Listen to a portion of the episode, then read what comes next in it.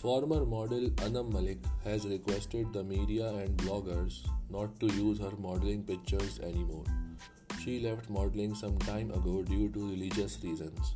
She stated, "A humble request to all media pages and bloggers, please stop posting my modeling pictures. Alhamdulillah, have come out of this race. اب آپ بولیں گے کہ بھائی آپ نے تو یہ پکچر یوز کر لی تو بھائی انہوں نے ماڈلنگ پکچرز یوز کرنے سے منع کیا ہے ان کی پچھلی ماڈلنگ پکچرز یہ پکچر جو آپ دیکھ رہے ہیں یہ انم ملک نے خود پوسٹ کی ہے پبلک پہ